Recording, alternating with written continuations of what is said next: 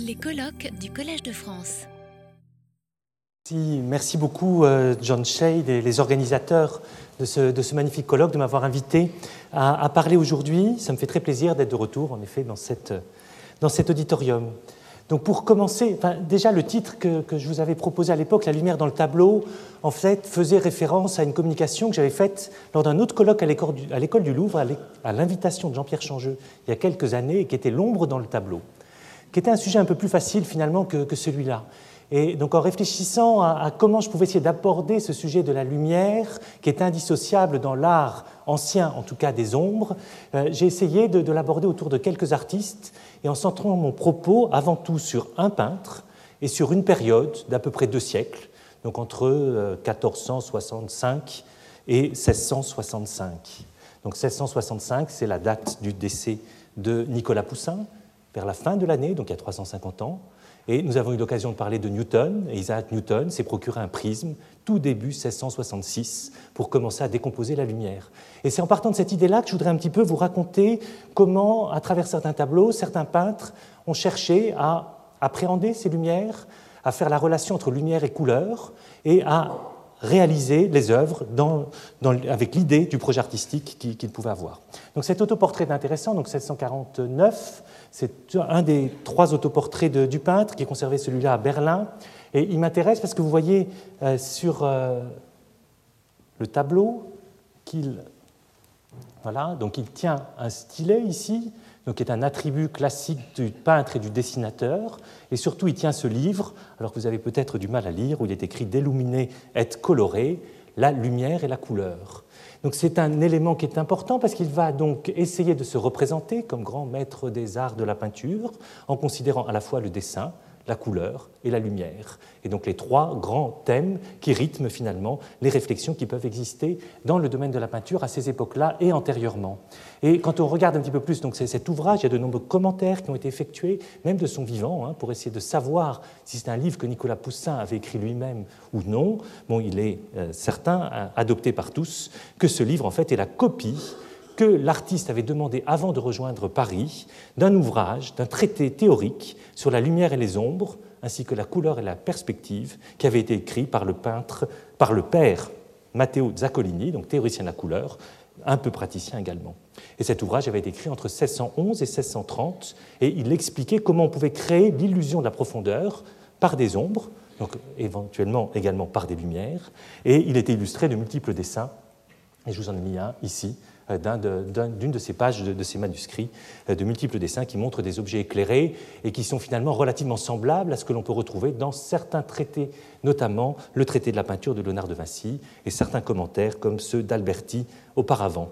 Donc c'était des préoccupations importantes pour un peintre, importantes pour Nicolas Poussin, qui était à la fois un théoricien et un praticien euh, de l'art. Alors Jacques Tuillier disait que c'était un peintre soigneux dont la démarche ne laissait que peu de place au ne laissait pas de place au hasard. Et donc c'est dans cette perspective-là qu'il allait pouvoir aborder ce type de problème d'éclairage et de densité des ombres et des lumières sur un objet, sur un personnage, comme vous voyez ici, sur un des lavis, celui-ci du musée du Louvre. Vous voyez la manière dont il va réfléchir à la disposition des ombres et des lumières, non pas sur les objets dans ce cas-là, mais directement sur la représentation des personnes euh, dans le tableau. Et on sait par ailleurs que Nicolas Poussin aimait euh, fabriquer des petites figurines de cire qu'il habillait de bouts de tissu et qu'il plaçait dans des décors miniatures de façon à étudier au mieux la composition de son œuvre et également la meilleure lumière qui va éclairer euh, la scène. Donc il s'agit d'un peintre érudit qui a donc cherché à évoluer dans sa pratique de la peinture en étant au contact, et c'est l'autre point qui m'intéresse dans cette réflexion sur la lumière dans le tableau, avec toute une série de personnages scientifiques, mais aussi des, philosophes, qui étaient présents dans son entourage romain puisqu'il vivait à Rome essentiellement pendant toute sa vie, et il vivait dans l'entourage du cercle, avec l'entourage du cercle du secrétaire du cardinal Barberini, Cassiano dal Pozzo. Et donc il a, à cette occasion-là, pu discuter de toutes les nouvelles théories liées à la perception, liées à l'optique, et on peut penser notamment aux travaux de Galilée, euh, qui euh, devaient être bien entendu considérés à cette époque-là. Et donc il a essayé de développer une combinaison des ombres et des lumières et une mise en place d'harmonies colorées tout à fait particulières qui a créé un style tout à fait euh, connu et reconnu, et qui se place encore, et c'est là aussi que ça m'intéresse beaucoup, dans une approche traditionnelle qui vise à faire une image précise et sensible de la réalité, telle que c'est préconisé depuis l'Antiquité grecque avec le terme de mimésis. Et donc je de m'interroger sur des tableaux comme celui-ci, Élésir et Rebecca, qui est un des derniers tableaux de la vie de, Nicolas Poussin, qui est à l'université de Cambridge, et essayer de m'interroger sur cette réalisation, sur ce faire matériel de ces tableaux et qu'est-ce qu'aujourd'hui on peut faire à partir des analyses chimiques qui nous permettent d'avoir une nouvelle documentation euh, sur ces œuvres. Donc ces analyses chimiques, on les développe à l'aide de toute une série d'instrumentations aujourd'hui essentiellement mobiles, portables, et tous les résultats que je vais vous montrer aujourd'hui sont faits euh, récemment avec des outils qui n'ont nécessité aucun prélèvement, qui n'ont créé aucun dommage sur les œuvres. Donc on déplace le laboratoire, donc là vous voyez deux de nos instruments de diffraction de rayons X, de fluorescence des rayons X, qui vont nous permettre d'identifier les éléments chimiques présents, permettent d'identifier également les phases minérales, les pigments, et à tout cela, on associe toute une série d'autres approches techniques pour arriver à un maximum de précision dans la description euh, de ces œuvres et donc de ces lumières dans, ces tableaux. Et donc à partir de ces données, on va se poser deux questions. Euh, comment arriver à percevoir par des analyses chimiques les techniques de réalisation des lumières dans le tableau, et ce, malgré, dans certains cas, des altérations qui se sont parfois produites au cours du temps et qui nous gomment, qui nous empêchent de voir avec notre perception visuelle d'aujourd'hui complètement dans le détail le projet artistique qui a été réalisé. Et la deuxième, euh, la deuxième, aspect qui est indissociable, c'est que peut-on en déduire sur certaines évolutions esthétiques, mais aussi sur les références scientifiques et théoriques qui sont à leur origine. Et donc j'ai balayé un, petit corpus sur, sur euh, donc environ deux siècles de quelques tableaux, y a quelques artistes que j'ai eu l'occasion d'étudier donc récemment, et c'est vraiment une vision partielle que je vais vous faire à partir de ces tableaux-là, donc quatre œuvres de Nicolas Poussin, euh, puisque, je vais vous l'expliquer, c'est le cœur du sujet aujourd'hui. Mais ça nous amènera à réfléchir également à un cas d'une œuvre, L'arrestation du Christ, qui a été peinte par le Caravage autour de 1602 qui est une œuvre exceptionnelle, mais qui nous rappelle aussi les différends qui pouvaient exister entre peintres et entre conception de la peinture à ces époques-là. Et donc euh, l'historiographe Félibien avait commenté le travail de Poussin et de Caravage et la vie de Poussin, et il disait Poussin ne pouvait rien souffrir du Caravage, et il disait qu'il était venu au monde pour détruire la peinture. Voyez comment on arrive à des conflits absolument incroyables sur cette réalisation du clair-obscur dans, dans ce cas-là, et donc de nouveau l'importance de la lumière. Donc des œuvres de Léonard de Vinci vont être regardées, donc des études un petit peu plus anciennes. Je ne prendrai le cas que de la Joconde et de la Vierge à l'enfant avec Sainte-Anne du, musée du Louvre, mais je veux aussi rappeler que Nicolas Poussin était complètement, avait complètement intégré les travaux de Léonard de Vinci, notamment parce qu'on lui avait demandé de réaliser une série de gravures, pour, enfin de dessins qui allaient être gravés pour l'édition du traité de la peinture qui est paru en 1651. Donc il avait étudié en détail les manuscrits de Léonard de Vinci et les avait illustrés. Et enfin, un autre cas, alors un peu particulier euh, par rapport aux autres propos comme œuvre et comme artiste, c'est Hans Memling, parce qu'il fallait revenir, à mon avis, sur ces aspects de, la peinture flamande qui sont là aussi fondamentaux dans cette histoire de la lumière dans, le tableau, mais aussi, vous verrez, parce que dans ce tableau, on voit apparaître un arc-en-ciel, on voit apparaître une sphère qui réfléchit des images, et ça nous permettra de discuter également de ces concepts, de l'humaine, de luxe, comme on, l'a déjà vu euh, plusieurs fois, à la fois hier et ce matin. Donc je vais commencer par le, premier aspect, donc, est cette tradition des ombres et des lumières, tradition indissociable et problème de vocabulaire permanent quand on va vouloir regarder les, tableaux et essayer de la comprendre. Donc la peinture classique a très longtemps été dominée, a tout le temps été dominée, par une volonté de représentation qui s'attache à une expression sensible des corps, des objets, des mouvements dans l'espace, et également parfaitement réaliste. Elle repose, et tous les historiographes, tous les commentateurs de l'histoire de l'art ancien des périodes anciennes ont tous décrit toute l'importance de la couleur et de l'invention de la technique des ombres et des lumières pour réaliser ce projet mimétique de la nature et faire une belle œuvre d'art. Et donc on considère notamment dans, l'Antiquité que ces deux peintres, Apollodore d'Athènes et Zeuxis, qui ont été les tout premiers pionniers quelques siècles avant notre ère, de ce type de pratiques qui seront reprises ensuite dans l'Antiquité grecque, qui seront complètement reprises par Léonard de Vinci, puis par euh, Nicolas Poussin. Et donc je mets un texte que j'avais déjà prévu avant la communication hier d'Alain de Libera, euh, de Pline l'Ancien, cette fois-ci, donc au premier siècle de notre ère, qui va nous expliquer euh, les fondamentaux justement de cette peinture et pourquoi l'art finit par acquérir sa propre autonomie et découvrir la lumière et les ombres qui permettent l'exaltation réciproque des couleurs par leur contraste. Donc on a, il y a 2000 ans, déjà tout qui est parfaitement posé théoriquement. Puis vient s'ajouter l'éclat, donc splendor, autre valeur encore que la lumière, l'humaine. Ce qui les sépare de l'ombre, on l'appela tension, tonos. L'endroit où les deux couleurs se rencontrent et passent de l'une à l'autre, harmonisation. Vous voyez ici les différents concepts finalement qui vont servir dans les traditions de la peinture à créer les différents effets sur le tableau. Alors on peut étudier ces, différents aspects euh, par des analyses chimiques des œuvres. Et donc je vous ai parlé de ce tableau de Memling, je vous en montre pour l'instant la partie centrale de ce triptyque du Jugement dernier, qui est une œuvre de très grande dimension, 2,50 m de haut, qui est conservée au Musée national de Gdansk en Pologne, et qui est une œuvre qui a une histoire rocambolesque, puisqu'en fait elle était destinée à un collectionneur italien et qu'elle s'est fait en fait détourner dans son bateau par des pirates, quand elle était transportée des Flandres vers l'Italie, et les pirates l'ont amenée en Pologne, où elle est euh, maintenant de nouveau. Et euh, donc, vous voyez cette œuvre importante. Donc, on a dans de telles œuvres, pour vous parler un peu de nos méthodologies, on essaie de demander aux responsables du musée du temps pour travailler sérieusement sur cette œuvre. Et donc, typiquement actuellement, pour tenter de commencer à avoir une certaine vision des pratiques techniques d'un artiste, on réclame environ une semaine de travail où on va à trois ou quatre personnes pour documenter euh, différentes parties de, ces œuvres. Et donc vous voyez déjà l'arc-en-ciel, on y reviendra tout à l'heure à la fin, vous voyez cette sphère qui est sous les pieds du Christ. Et là, je voudrais vous montrer juste un détail d'un de ces personnages, donc de cette scène du jugement dernier, qui nous a permis,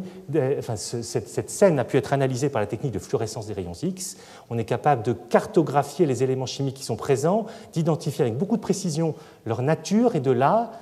parce que l'on connaît l'histoire des pigments, de savoir comment le peintre a procédé. Donc je ne vais pas rentrer dans le détail, mais on voit grâce à ces cartographies élémentaires que vous avez ici en fausse couleur, donc quand c'est bleu, il n'y a pas d'éléments chimiques, quand c'est vert ou rouge, il y en a beaucoup, ben, vous voyez en fait le visage qui se dessine, vous voyez notamment bien la bouche, les yeux, ici sur, sur le, signal du plomb, le fer va nous donner d'autres choses. En fait, on démontre dans ce cas-là que l'ombre a été créée sur ce visage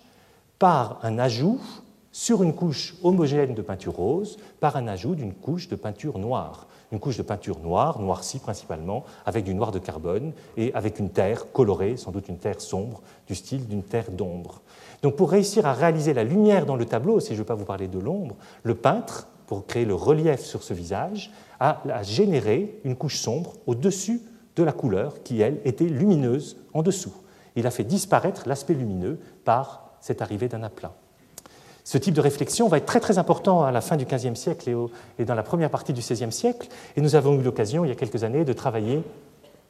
avec ma collègue Laurence de Viguerie sur les tableaux de Léonard de Vinci et de regarder avec le même type de méthode d'analyse directe, par exemple sur la Joconde, comment on est capable d'essayer de comprendre comment Léonard de Vinci a réalisé ses ombres sur le visage. Alors je vais vous dire les ombres pour réaliser cette partie de la joue ou réaliser les parties claires sur le nez et sur les autres parties de la joue ou sur le front, de façon à créer cette impression de relief et cette image mimétique qui fait que l'on dit toujours que quand on passe devant ce tableau, on a l'impression que Mona Lisa nous suit des yeux. Donc on a bien ce, projet d'une réalisation la plus parfaite possible de,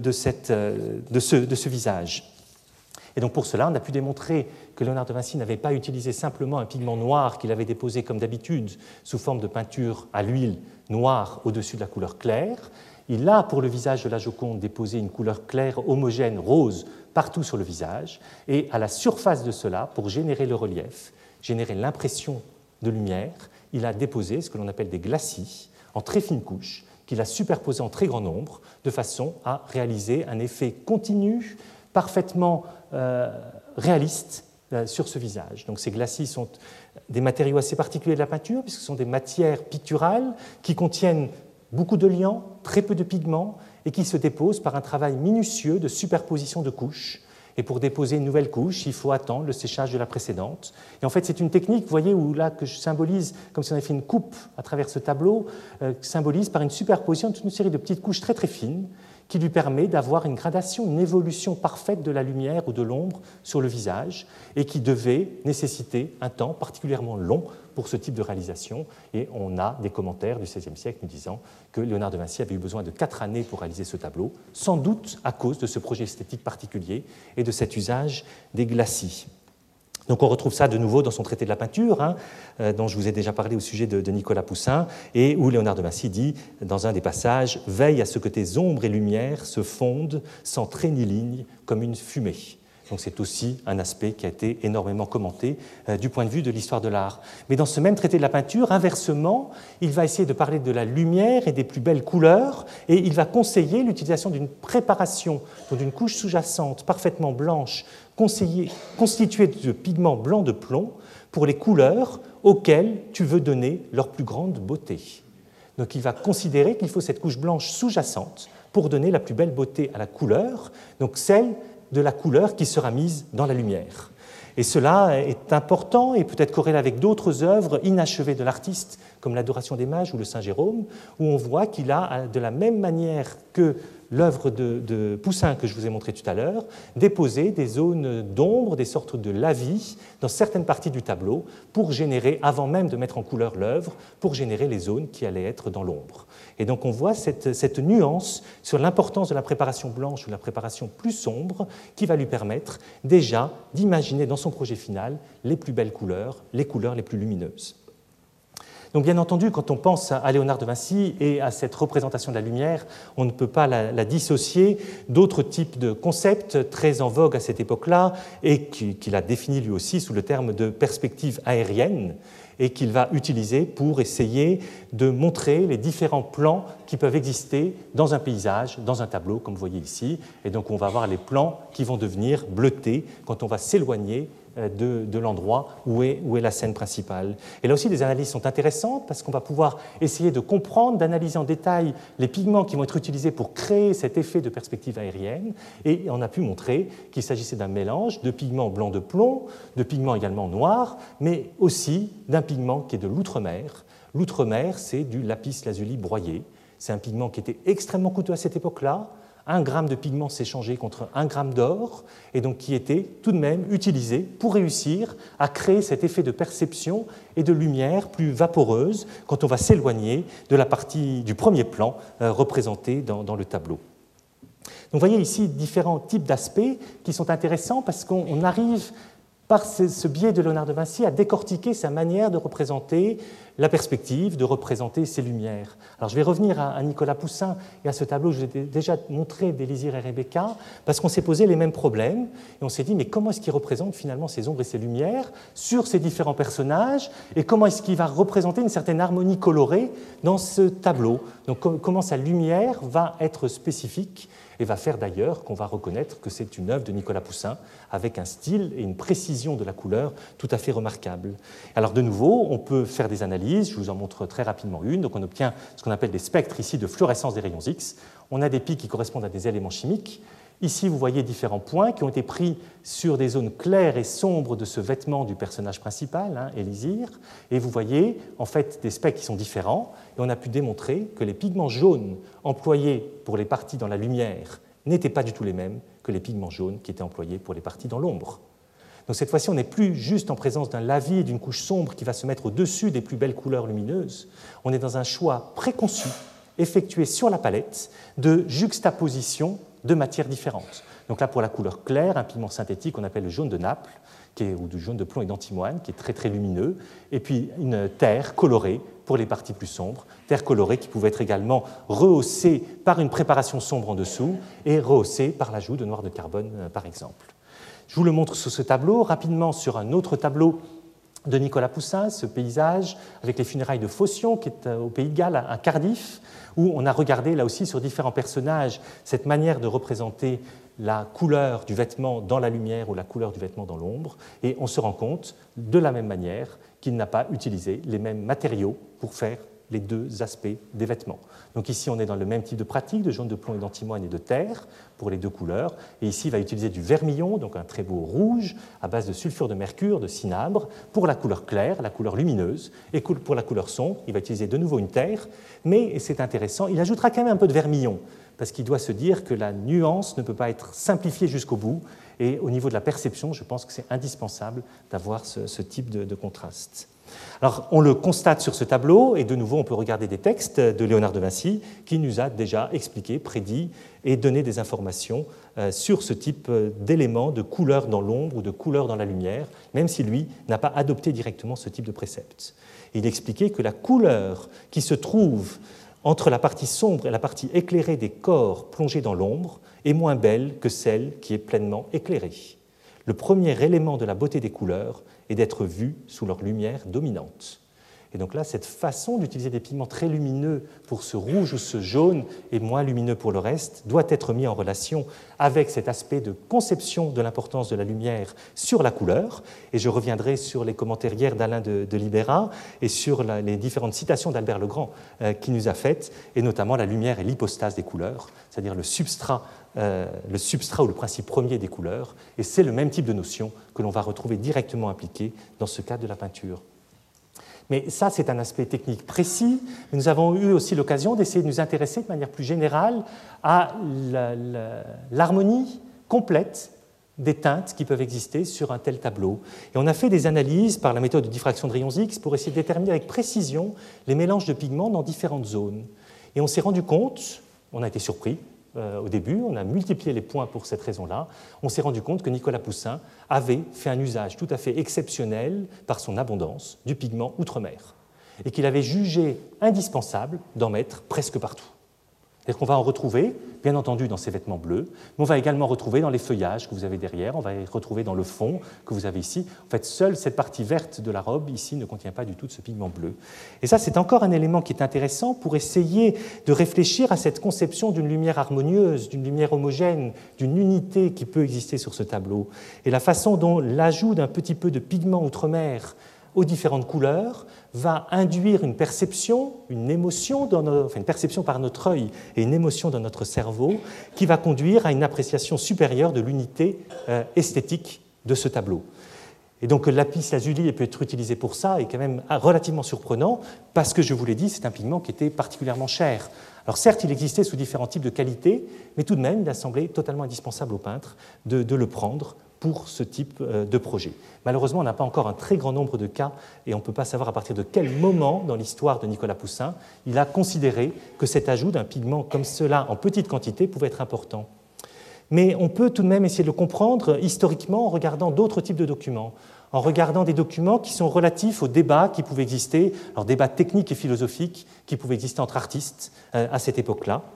et notamment entre Charles Lebrun et Nicolas Poussin et ils n'étaient pas toujours d'accord sur tous les points, mais ils considéraient tout de même qu'il était important de distinguer, en tout cas pour Charles Lebrun, différentes sortes de lumière. Et Charles Lebrun euh, disait que la première est une lumière souveraine, qui est celle qui éclate davantage. La seconde, une lumière glissante sur les objets. Et la troisième, une lumière perdue et qui se confond par l'épaisseur de l'air. Et donc là, on a dans cette représentation, dans les différents plans, dans la façon d'utiliser du clair-obscur et puis d'un modelé en rajoutant cette teinte bleue, des possibilités de mieux comprendre cet aspect-là. Mais historiquement, on a encore d'autres types de textes qui sont importants et qui nous expliquent à cette époque-là les préconisations qui pouvaient exister, et notamment un texte d'un auteur artiste euh, qui est le père Francesco Lana de Terzi, qui était lui aussi dans l'entourage de Cassiano del Pozzo à Rome autour des années 1650, donc dans l'entourage de Nicolas Poussin, et qui expliquait qu'il fallait utiliser le bleu outre-mer pour avoir des beaux mélanges qui servaient de base à la peinture. Donc si je le cite, il disait D'abord, je fais un mélange de bleu outre-mer, ne pas utiliser la meilleure qualité, avec un peu de blanc de plomb. Puis je l'utilise en ajoutant à presque tous les autres mélanges de pigments. Et dans d'autres cas, je vais ajouter directement le bleu outre-mer qui a l'effet le plus merveilleux. Dans toutes les couleurs, et en particulier s'il est utilisé avec modération dans les tons chers, l'outre-mer donne une lumière céleste, douce et belle. Donc on retrouve cette façon de représenter la lumière qui va nécessiter l'ajout d'un petit ingrédient et qui va fortement modifier euh,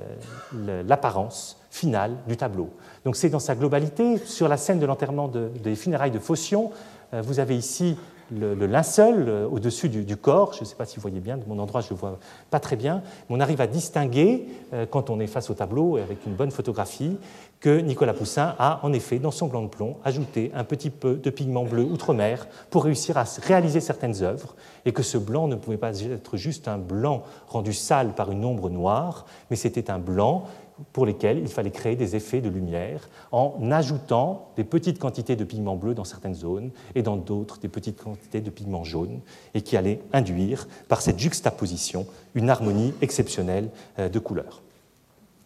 Donc ces, différents, euh, ces, différents, aspects nous montrent un petit peu ce très important travail sur cette conception de ce qu'est une couleur sous la lumière. Et que c'est au cours de ces deux siècles que j'explore aujourd'hui un fait vraiment marquant euh, chez ces différents peintres. Mais on a vu également depuis, depuis hier matin que la réflexion de cette lumière sur un substrat, notamment un substrat métallique ou sur de l'eau, est un autre élément primordial dans les réflexions euh, philosophiques qui ont pu exister.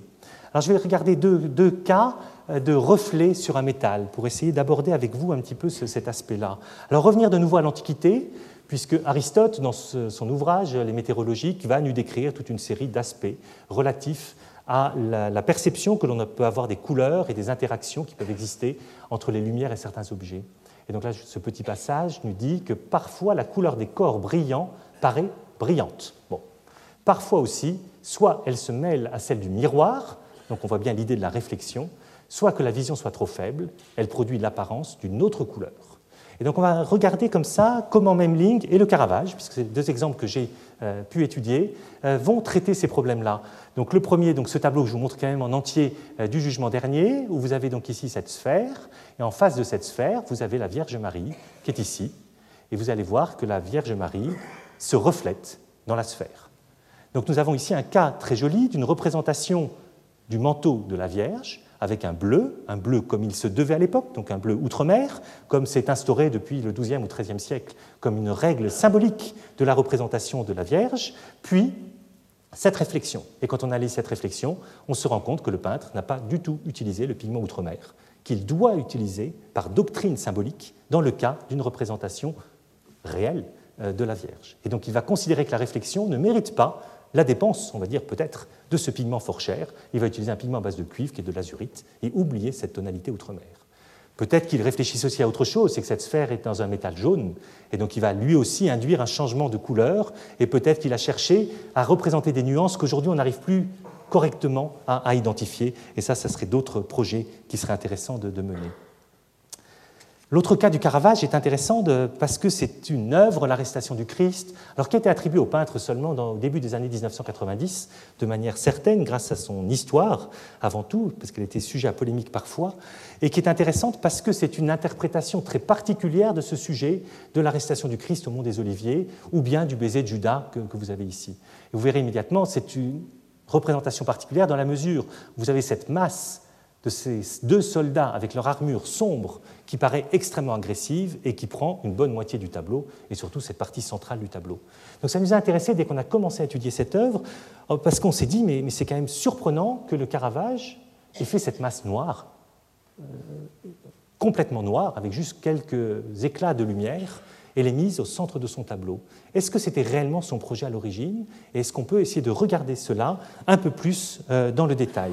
C'est ce que nous avons fait donc, en regardant différents aspects. Donc, par exemple ici, sur les armures, on a pu réaliser une trentaine de, vingtaine de mesures pour essayer de caractériser les pigments blancs et les pigments noirs. Donc là, le pigment noir, c'est un noir d'os ou un noir d'ivoire, donc de l'os ou de l'ivoire qui est brûlé et qui va faire un très beau pigment. Euh, là où on a ces couleurs blanches, ça va être du blanc de plomb, donc qui est le meilleur pigment blanc euh, qui pouvait exister à, à ces époques-là.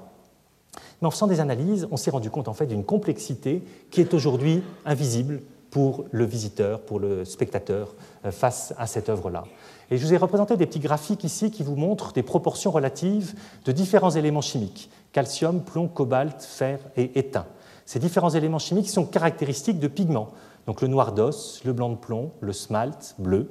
euh, une ocre, et puis du jaune de, de plomb et d'étain. Si on regarde dans la partie claire, vous voyez que le Caravage a rajouter une grande quantité, enfin une quantité importante, d'un pigment bleu que vous ne voyez plus avec vos yeux, parce que c'est un pigment qui est photosensible, donc qui se dégrade au cours du temps. Et la nuance bleue qui était présente dans cette œuvre a disparu. Donc il y avait là cette réflexion qui était au sens d'Aristote, une réflexion particulière qui pouvait exister sur ce métal et qui était enrichie par sa teinte bleue. Vous voyez, dans le sombre, ben, on va avoir aussi du rouge et du jaune et du bleu qui seront mis. Ici, on était dans du noir, mais il y avait quand même beaucoup de bleu qui était mis. Et donc on se rend compte aujourd'hui qu'on n'est plus capable de lire cette œuvre correctement dans ses multiples nuances, mais qu'on arrive à entrevoir finalement une technique tout à fait exceptionnelle du Caravage pour faire autre chose qu'un travail du clair-obscur, autre chose qu'un travail de contraste violent sur les lumières et les zones sombres, mais également sur cet aspect très particulier des reflets dans une armure, essayer de représenter la réalité de la représentation, la réalité de la situation d'une armure avec tout son environnement euh, qui va permettre de générer toute une série de reflets qui devaient pouvoir être distingués euh, sur ces œuvres. Et donc ça, ça nous amène à, des réflexions qui sont intéressantes aussi par rapport à certaines critiques qui, existaient. Je vous parlais tout à l'heure de Zaccolini, mais aussi d'autres auteurs de l'époque, comme Mancini, Malvasia, ont souvent critiqué l'artifice de l'éclairage du Caravage. Nicolas Poussin, lui, critiqué également énormément, comme je vous l'ai dit, euh, je vous l'ai dit, ce peintre. Et là, on se rend compte finalement que sur cette œuvre-là, il a essayé de faire d'autres choses. Il a essayé de tenir compte de la couleur dans ses réflexions sur une surface métallique, peut-être comme jamais aucun artiste n'avait tenté de le faire auparavant, et ainsi aborder encore autrement cette couleur. Et finalement, cette scène violente, aussi noire en son centre, était peut-être autrefois d'une nuance et d'une harmonie tout à fait extraordinaire, et où peut-être que les vêtements des différents personnages se reflétaient sur l'armure et allaient créer une sensation de perfection de réalité euh, qui, devait être euh, passionnante. Peut-être pas totalement réaliste, puisque c'était ce qui était critiqué au Caravage, mais en tout cas passionnante dans une volonté de représentation et de créer un choc esthétique face à cette représentation du baiser de Judas. Donc en conclusion, euh, je voudrais revenir sur mon, aspect de Newton qui, a commencé ses expériences quelques mois après le décès de Nicolas Poussin, donc il y a 350 ans. Parce que je trouvais cette histoire intéressante, et donc essayer de réfléchir finalement dans cette décomposition de la lumière blanche en un spectre lumineux avec différents types de couleurs euh, dites primaires qui seront définies au cours du temps, essayer de voir un peu les différentes manières de, représenter ces arcs-en-ciel. Alors les historiens de l'art ont déjà fait un grand nombre de commentaires sur ce type de sujet, et on peut rechercher toute une série de tableaux où parfois l'arc-en-ciel est représenté avec une seule couleur.